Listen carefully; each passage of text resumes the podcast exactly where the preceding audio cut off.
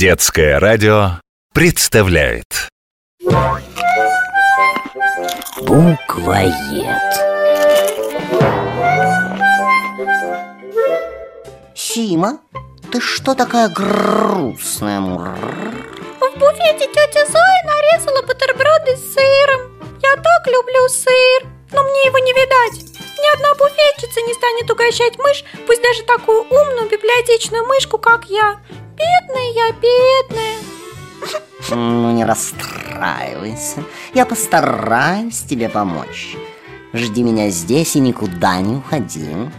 Я скоро. Эх, ничего у него не выйдет.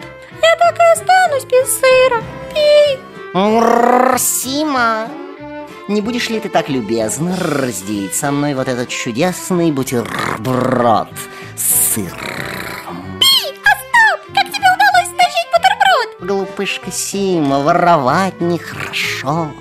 Когда тебе чего-нибудь очень хочется, нужно вежливо попросить. А с нашей тетей Зоей еще и проявить галантерейное обхождение. Остап, ты что, сыр с плесенью объелся? Какое еще галантерейное обхождение?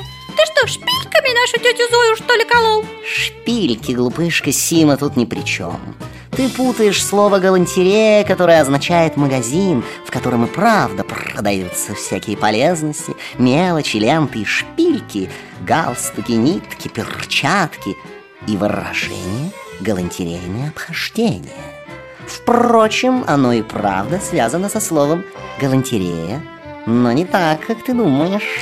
И как же оно связано? В русский язык слово галантерея пришло из немецкого в эпоху Петра Первого, а в немецком оно, в свою очередь, появилось из французского, в котором слово галантере означает как раз обходительность. Остап, я совсем запуталась. Если галантерея это почти то же самое, что обходительность, то при чем тут перчатки и шпильки? При том, что они как раз и нужны качестве подарков при галантерейном обхождении. И где ты взял перчатки?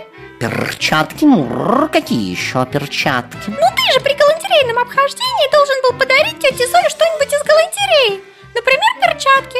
Вот я и спрашиваю, где ты их взял? Сима, ты совсем глупышка. Галантерейное обхождение далеко не всегда подразумевает подарки. Я просто прыгнул тете Зои на колени и спел песенку. Иными словами, я повел себя галантно.